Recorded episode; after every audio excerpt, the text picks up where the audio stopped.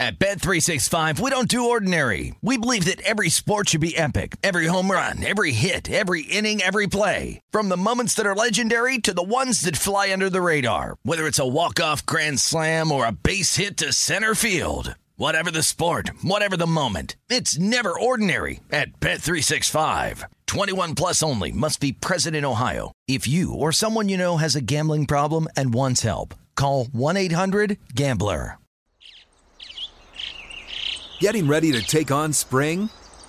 Make your first move with the reliable performance and power of STIHL battery tools. From hedge trimmers and mowers to string trimmers and more, right now you can save $50 on select battery tool sets. Real STIHL. Offer valid on select AK system sets through June 16, 2024. See participating retailer for details. The biggest games of the football season are coming, and Bet Rivers is introducing new parlay features just in time for the playoff push.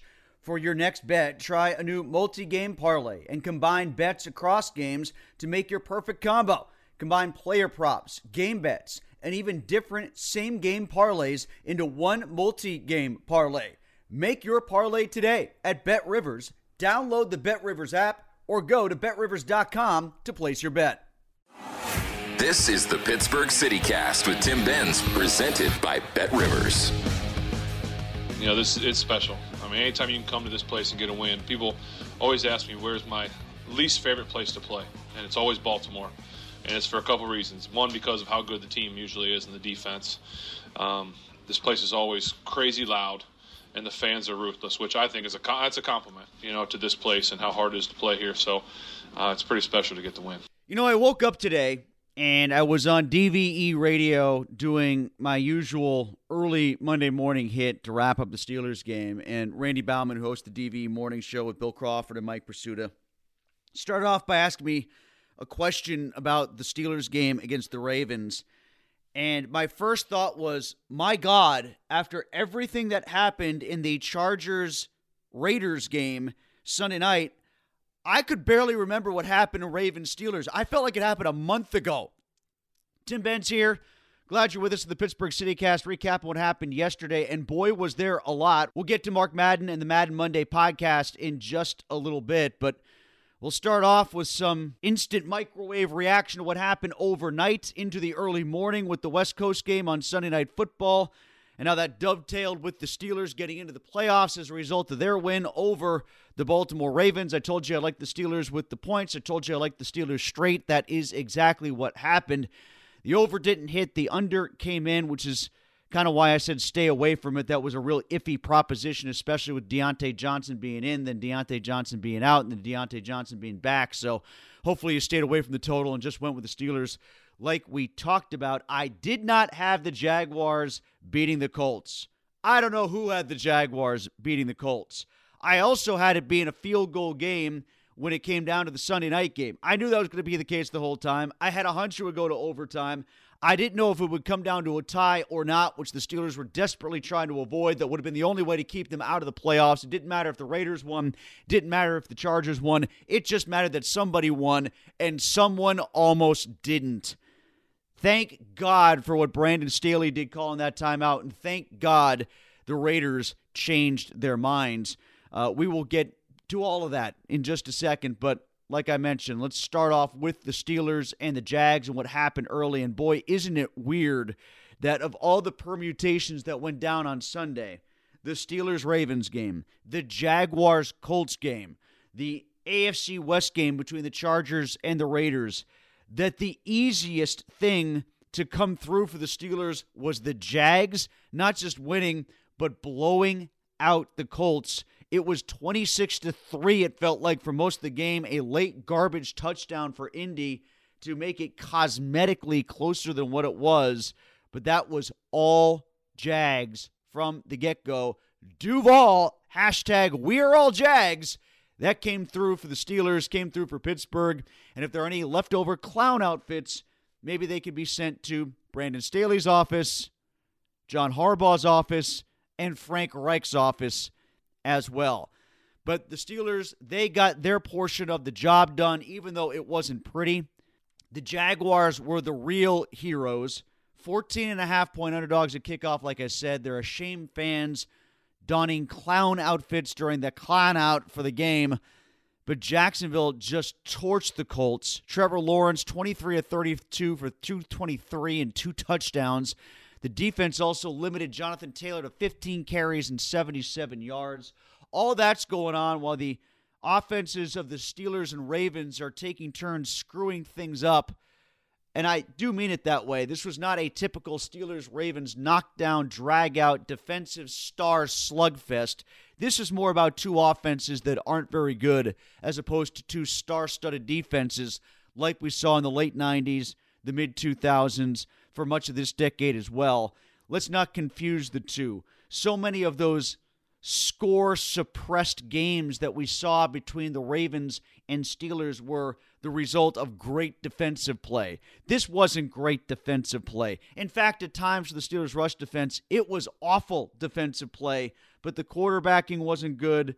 Largely, the skill position players weren't very good. There were drops, there were poor play designs, there were poor play calls, and the Steelers just managed to outlast the Ravens in the end by putting some good passing offense together despite the brutal conditions later on in the course of the game, just enough to get the victory. Like Ben Roethlisberger, for instance, an interception, 8 of 16, 66 yards in the first half, a passer rating of 37.1.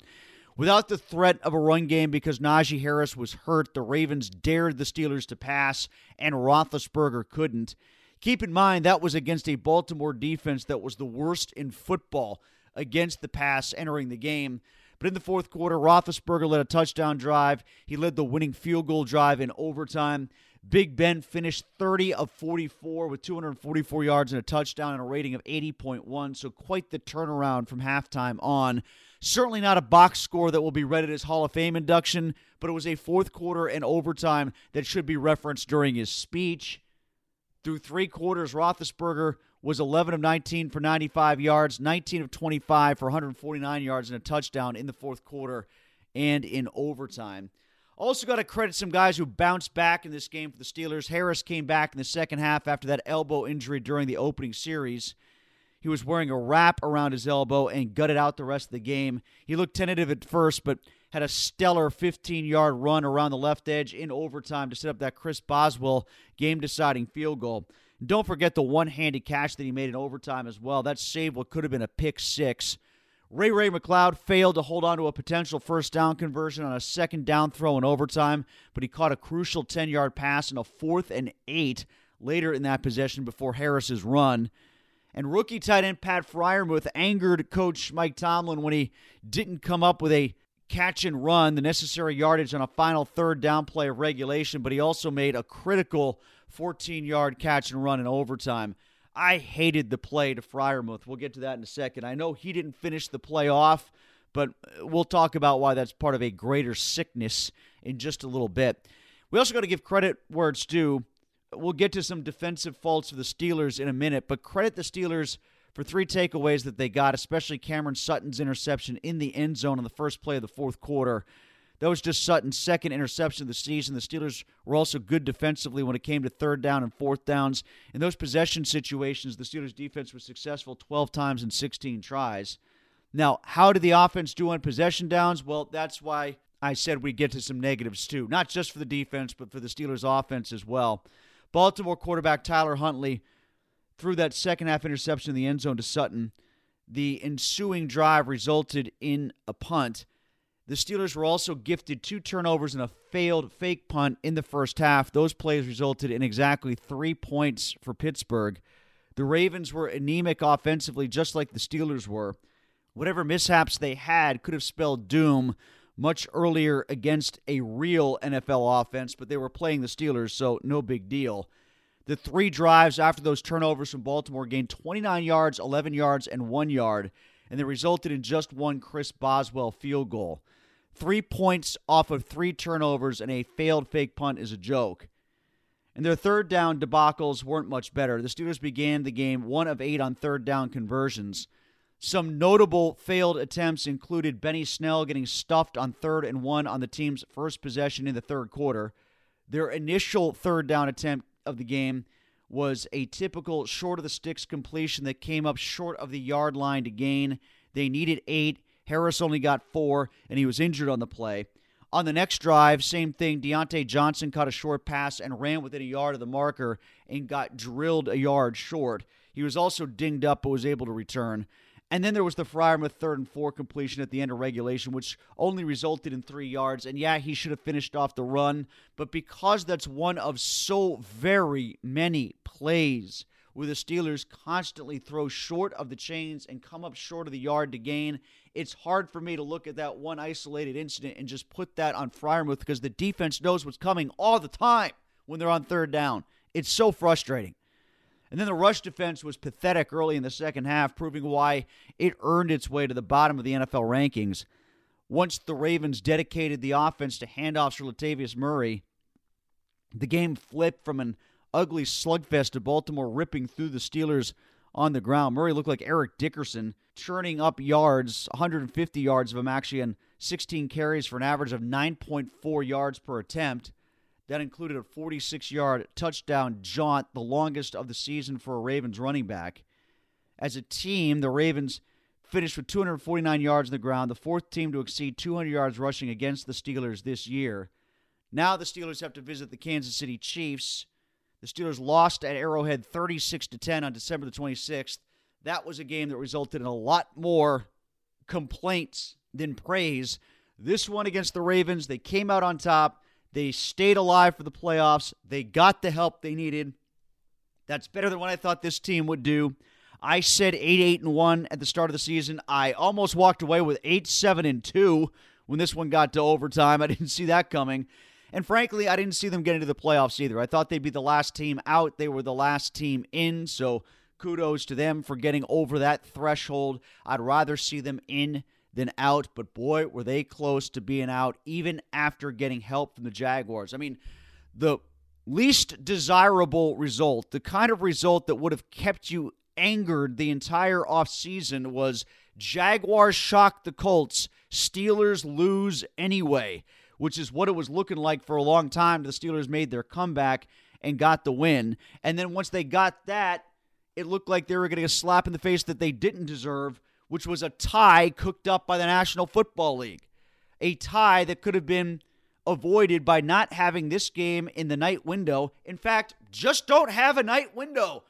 Do what baseball does. Have everybody play at 3 and at 6. Like baseball, everybody plays at 3. That way you get all the time zones in. Everybody starts at the same time. The integrity of play is not at all shrouded by teams manipulating their lineup or not trying or maybe even trying to tank so somebody else gets in and a rival falls out. Any reason you want to put on it can be avoided for the National Football League if you simply start one conference at 3 o'clock, start the other conference at 6 o'clock, split the windows between the networks, and then you don't run into a situation like last night where two teams might play for a tie. And when we talked about that all week long, it wasn't about necessarily well, gee, they're going to come out and run the ball into the line of scrimmage for 70 minutes. I mean, we talked about that somewhat jokingly, but the real thing that came into play is what you saw at the end of the game last night, which was when it came to walnut crunching time, do they play for the tie or play for the win? And thankfully, for most of the game, these two teams played for the win. I credit them for that. And I'm kind of mad at the National Football League for putting them in a position where maybe at the end Brandon Staley and the Chargers, and to a degree, if they had had their kick blocked and returned the other way, the Raiders were playing so much for the integrity of the game that they might have sacrificed what was in their best interest, which was simply playing for a tie when a tie was out there on a platter to take. You know, they wouldn't have run into the line for 70 minutes, but they could have run in the line for 10 in overtime. You know, and again, I credit them for playing overtime earnestly. Good job by those teams but I think there's so much outside pressure for them to do so. They did it at the expense of maybe doing what was smart for them. It just worked out better for the Raiders than it did for the Chargers. And to get to Brandon Staley's decision at the end of the game, he called a timeout. I think perhaps either A, being so paranoid about what the Raiders might do that he outthought himself and sort of allowed them to think a little bit longer during the timeout and say, hey, you know what? If we kick this field goal, we don't have to go to Arrowhead and the Steelers do. So, you know what? Let's do that. Let's take a legit shot at trying to get 10 more yards and then kick the field goal. So they did it. Staley calling that timeout that he called with 38 seconds left allowed the Raiders to talk themselves into that option. I don't think they would have otherwise. And people are defending Staley, and this is not surprising because anything that Staley does, the analytics people come out of the woodwork and they just blindly get his back at all times and for all reasons. This isn't really a discussion about analytics, but they're so used to defending him because they like what he does coaching wise, because he coaches not by the book, but by their book. So, you know what? He's the great god of 3 by 5 note cards, so we're going to defend him on this one. His defense was well, take a listen. I'll play it for you. Yeah, we needed to get into the right grouping. We felt like they were going to run the ball, so we wanted to get our best 11 personnel run defense in, um, make that substitution so that we could, you know, get a play where we would deepen the field goal. I don't think it changed their mindset because they were going to run the ball on the play before, and then they ran the ball the very next play.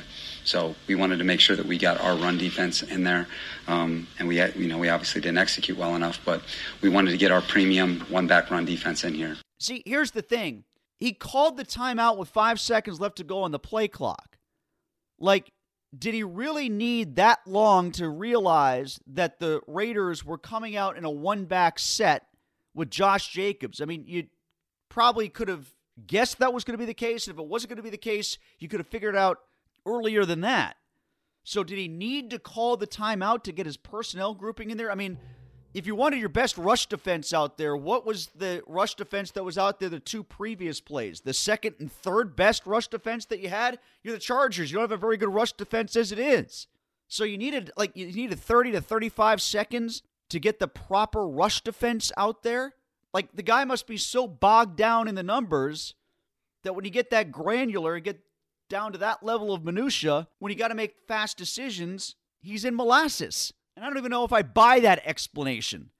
That sounds like, you know, super ultra coach speak to me, which was one of those explanations. Well, I'll just put that out there, and then people can't really appreciate the nuance of it. And that shields the discussion from did I do the right thing clock management wise to call the timeout when I did, which I do not think that he did. Because I think if he doesn't call that timeout, as Derek Carr intimated, they probably don't decide to go for the field goal and take a legit shot at gaining 10 yards. Maybe they take a knee or maybe they just run it into the line and let time elapse and take the tie and they both go happily into the playoffs. You guys are still tied. You're driving. This thing could have ended in a tie. Chargers call a timeout. How did that shift the strategy? Yeah, it definitely did, obviously. Uh, but we, we we knew no matter what, we didn't want to tie. We wanted to win the football game. Obviously, if you tie, you're in, and all, I think all those things. But my mindset all day, I even was texting with Aaron Rodgers this morning. Uh, this morning, yeah, my mindset was to make sure that we were the only team moving on after this. Now the Raiders get Cincinnati, which is no easy task. I still like the Bengals in that one, but they don't have to go to Kansas City, and the Steelers have to go back after they got smushed there the day after Christmas. All right, we'll talk about all these machinations and more with Mark Madden from 1059 The X and Trib Live. We are brought to you by Rivers, Bet Rivers Casino. Rivers Casino on the North Shore here in Pittsburgh, or go to betrivers.com, download the app. Steelers already 12 and a half point underdogs to the Chiefs. That's not enough. Chiefs will cover. We'll talk about it more with Mark next. Bet Rivers Sportsbook wants you to be in control of your football bets. That's why players love the same game parlays at Bet Rivers. Same game parlays let you mix and match player props and game bets and gives a payout boost to the winning combinations you want to root for. Combine two bets or combine many. You pick your confidence level and then watch the game unfold. Bet on same game parlays at betrivers.com or download the Bet Rivers app. Presented by Rivers Casino Pittsburgh. Must be 21. Gambling problem? Call 1 800 Gambler.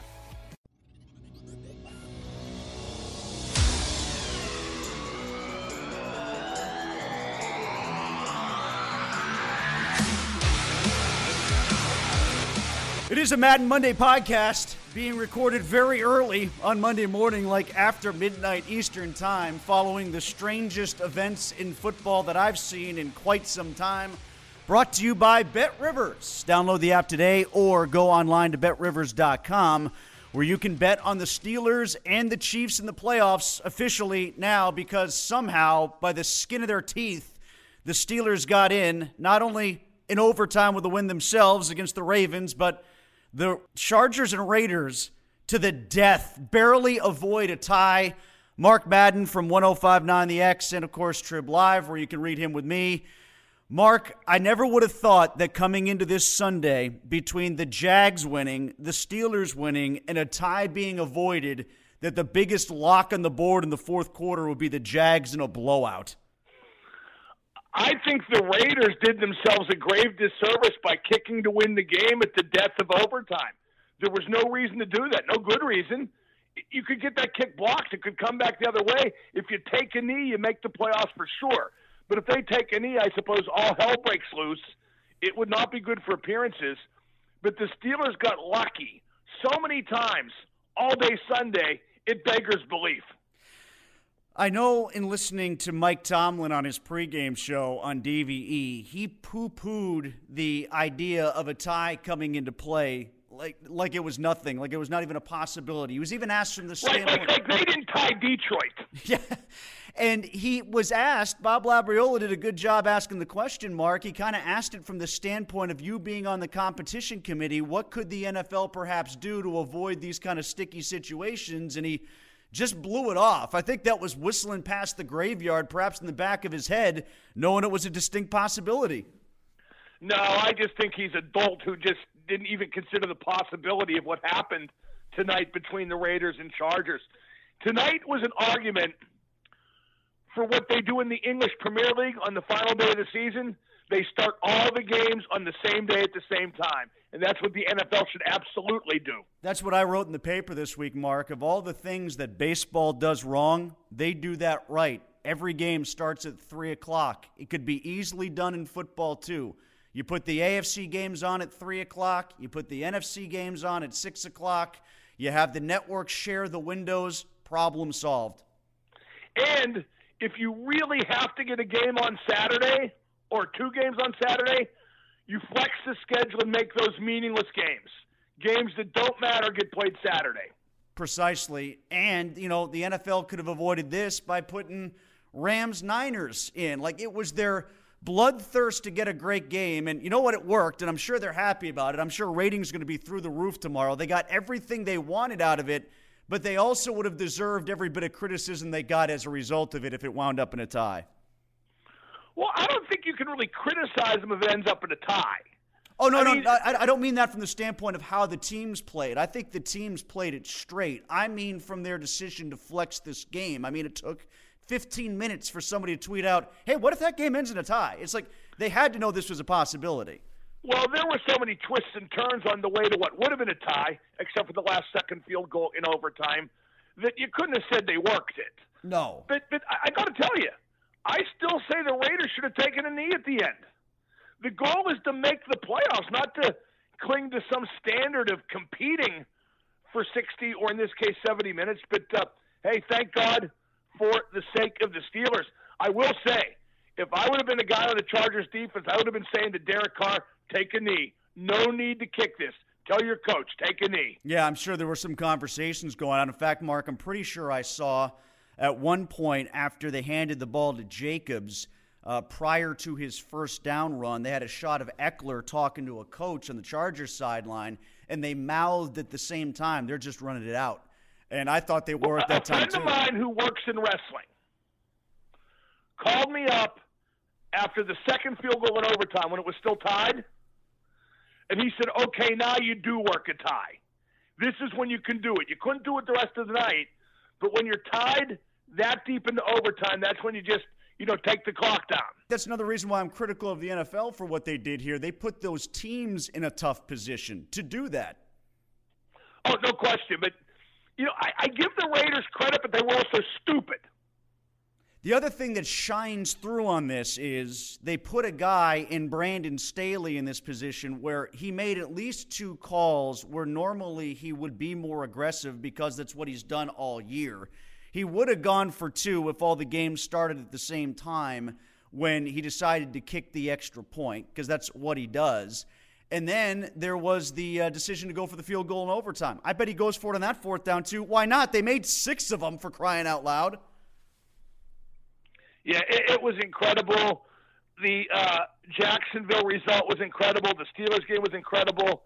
What a day of football for reasons that largely had nothing to do with football.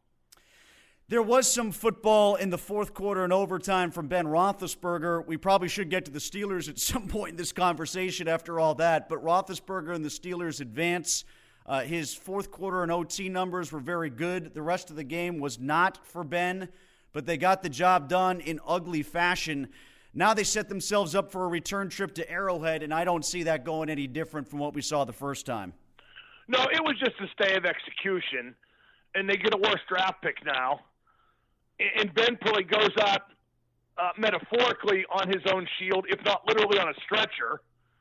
I mean, I, I just don't see how this game goes good for the Steelers, which means making it did the Steelers no good. But uh, then again, if you want to get on the on the corny side of the street, you know, Ben gets to play his last game as a playoff game, even if he does lose by 30. Mark Madden with us again, brought to you by Bet Rivers. Download the app today or go to betrivers.com. I'm trying to think of the angle. I'm trying to find the through line. I'm trying to do the whole thing where the second time around things will be different in Kansas City. I, I can't find it, Mark. No, if anything, it'll be worse. The Chiefs are healthier, right?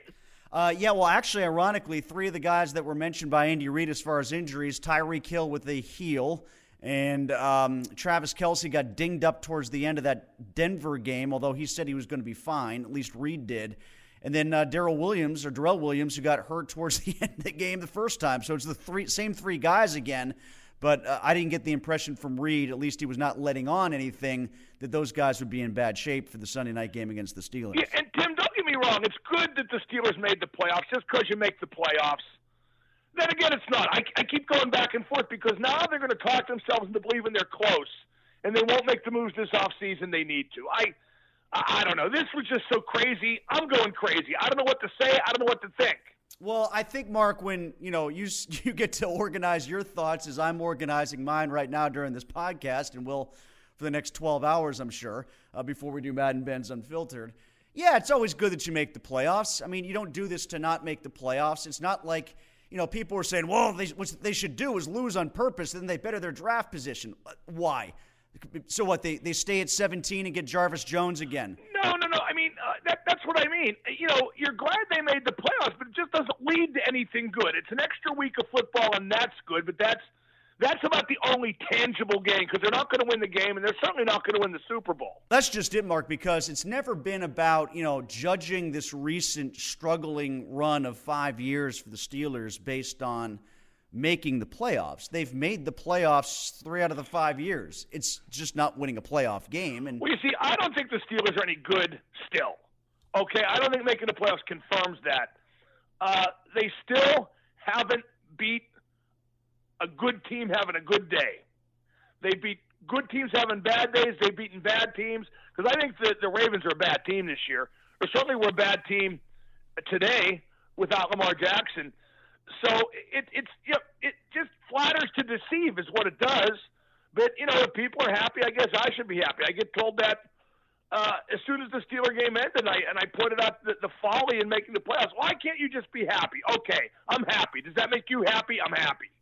I can't believe the Colts lost that game. Well, you know, that might have been the nail in Carson Wentz's career coffin. I mean, I, I don't. Know. I guess they'll bring him back next year. But to play that bad in a game like that against a team that bad is just unbelievable. What does this do, at least for Ben Roethlisberger going out, Mark? You made an allusion to that before, you know, him going out uh, at least in the postseason for his last game, even if he goes out in a stretcher, which is entirely I possible. I think he'll replace Carson Wentz in Indianapolis next year. uh, and Wentz was the go. What, two turnovers that led to 10 points? He got sacked six times, which ain't all his fault. But I give Ben credit, man. He don't play good till he absolutely has to, and then he don't play great, but he plays good enough. I mean, he he passed for I think over 100 yards total on the two drives that won the game. The the touchdown drive in the fourth quarter and the field goal drive in overtime. And that's not great, but he, he got the job done. And I will say this about Ben, even now. His arm fails him, his mobility fails him, but his heart and his balls don't fail him. He has the heart of a lion, balls the size of grapefruits. When the game's on the line, he still exudes that aura, and you still believe in him. The fans believe, the players believe, even the other team kind of flinches. So that I still give him credit for. That's all he has left, but it got him nine wins this year. What'd you think of the Kevin Colbert news? Not surprising. And, and I think he's been so neutered in terms of the power that I believe a GM should have that it really doesn't matter.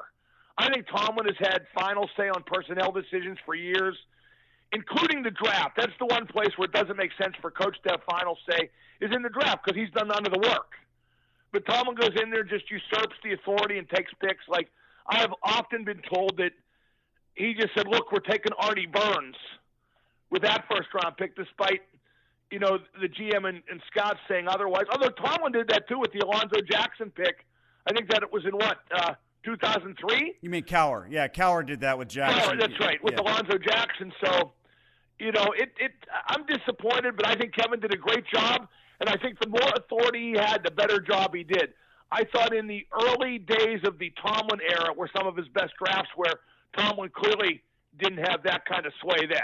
I think Colbert and his staff do a lot of the legwork, do a lot of the prep, do a lot of the homework, and then bring it to Tomlin, make suggestions, kind of, you know, trim the fat. Well, but, Tim, that, that's still ridiculous. I mean, Tomlin's done none of the prep and then you just hand it to him at the end and say, "What do you want to do?" That's that's just ridiculous. Well, if you're worried about it now, imagine what it's going to be when Colbert's gone, and that's a guy. Who... Oh, Tim, I didn't care about it then. I didn't don't care about it now, and I won't care about it in the future. Well, I mean that's just that's just how it is, and I disagree with it. I disagree with their philosophy on who gets final say.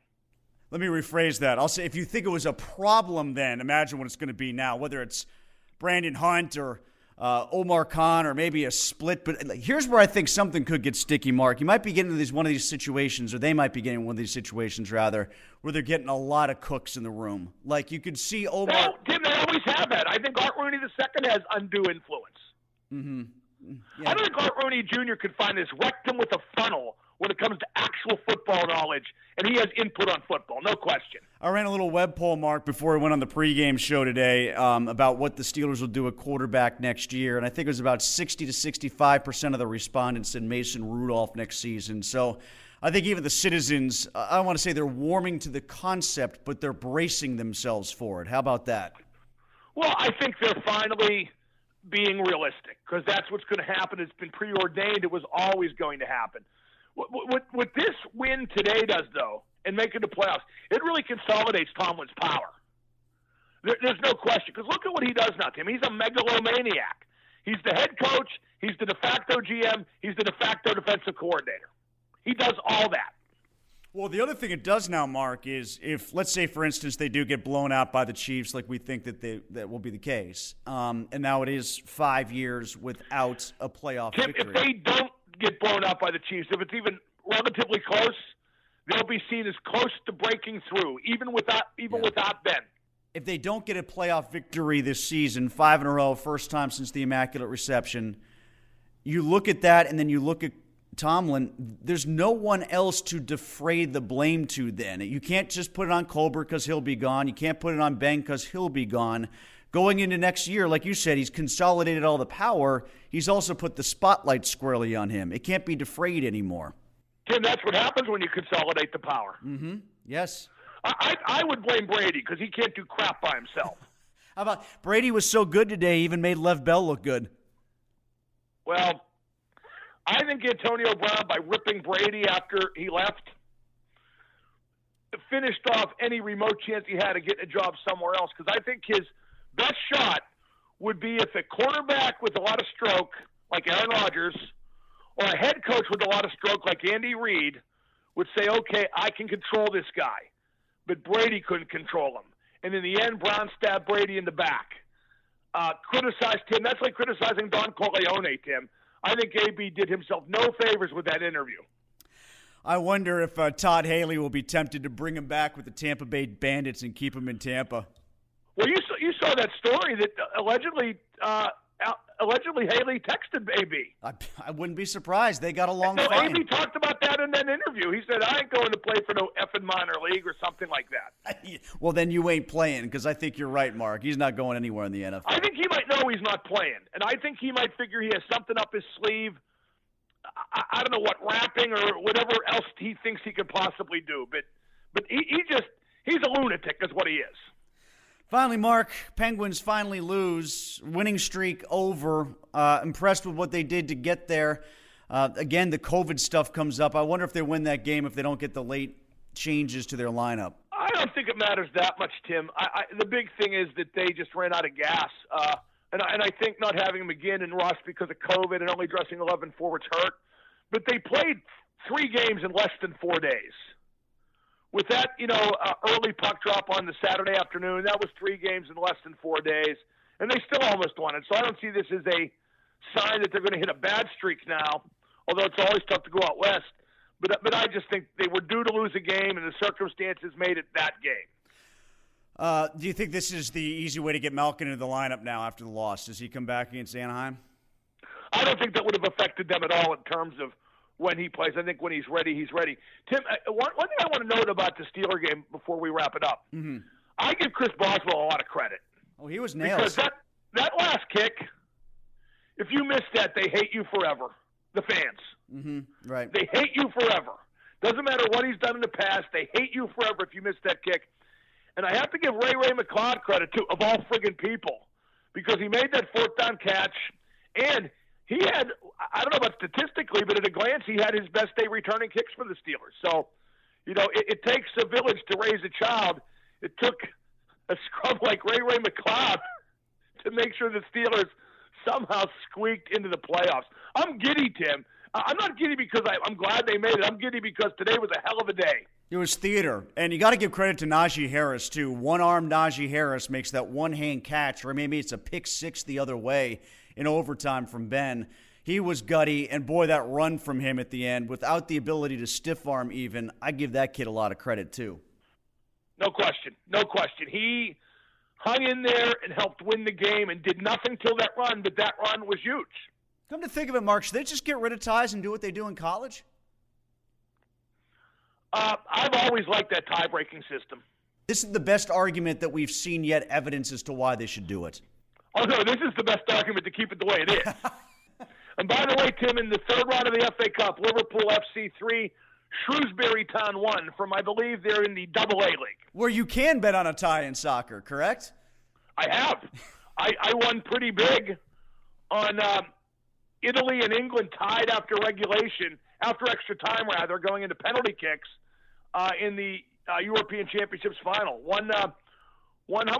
Won fifteen hundred bucks, five hundred bucks at three to one odds for the draw. Well, didn't you uh, have like some inside information once when you went to Anfield and you saw all the jerseys that were not dressed by some of the? Oh yeah, yeah, no, and actually, I think actually Tim, I bet three hundred. I won nine hundred.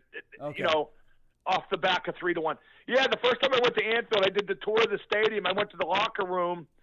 And Robbie Fowler, who was suspended for uh, uh, an argument with the assistant coach Phil Thompson, um, he was suspended by the club, and I was in the locker room, and they had the jerseys hung up for this uh, Champions League uh, preliminary round match against FC Haka from Finland, who were terrible. And I asked the lady doing the tour, "Is this the starting lineup for tonight?" And she said, "Yeah." And I go, "Are you sure?" And she said, "Yeah." And Robbie Fowler's jersey was hung up, which means he wasn't suspended, which means I knew that nobody did. So I went out and bet. I think it was a hundred pounds or two hundred pounds. I forget what and, and it might have been more than that because I had no concept of how much a pound was worth then. I bet some amount on Robbie Fowler at 13 to 2 to score the first goal, and he didn't. It paid for the whole trip. Mark Madden, you can listen to him Monday through Friday on 1059 The X. Check him out here on the podcast weekly, Breakfast with Benz, and you can watch us for Madden Benz Unfiltered. Uh, we will all try to come to our senses by the time 9:30 in the morning rolls around and that'll be on the Facebook live stream. So watch us there. Tim, Tim by the way, I, I, I adapted a song for that occasion. Go right ahead. When the ball's in the net, it's a pretty good tip that it's Fowler, Robbie Fowler. And then off the board, if you get the right tip, it can pay for your trip. Oh, it's Fowler. Oh my God, Bob Saget died. Yeah, you just found that out now. Yeah, well, I thought I, I saw him trending. I just thought he said something inappropriate. And that's why he's a man to remember, Tim. Bob Saget, R.I.P. He's an original, funny, but as as belies his uh, full house persona, totally inappropriate, just out of his mind. Mark Madden, he is on Monday through Friday, 1059 The X. Listen there, Madden Benz, unfiltered, 9.30 in the morning. This is the Madden Monday podcast brought to you by Bet Rivers. At Bet365, we don't do ordinary. We believe that every sport should be epic. Every home run, every hit, every inning, every play. From the moments that are legendary to the ones that fly under the radar. See for yourself when you sign up today and get $150 in bonus bets when you bet just $5. Whatever the sport, whatever the moment, it's never ordinary at Bet365. 21 plus only must be present in Ohio. If you or someone you know has a gambling problem and wants help, call 1-800-GAMBLER. Terms and conditions apply. From BBC Radio 4, Britain's biggest paranormal podcast is going on a road trip. I thought in that moment, oh my God, we've summoned something from this board. This is Uncanny USA. He says, Somebody's in the house, and I screamed. Listen to Uncanny USA wherever you get your BBC podcasts if you dare.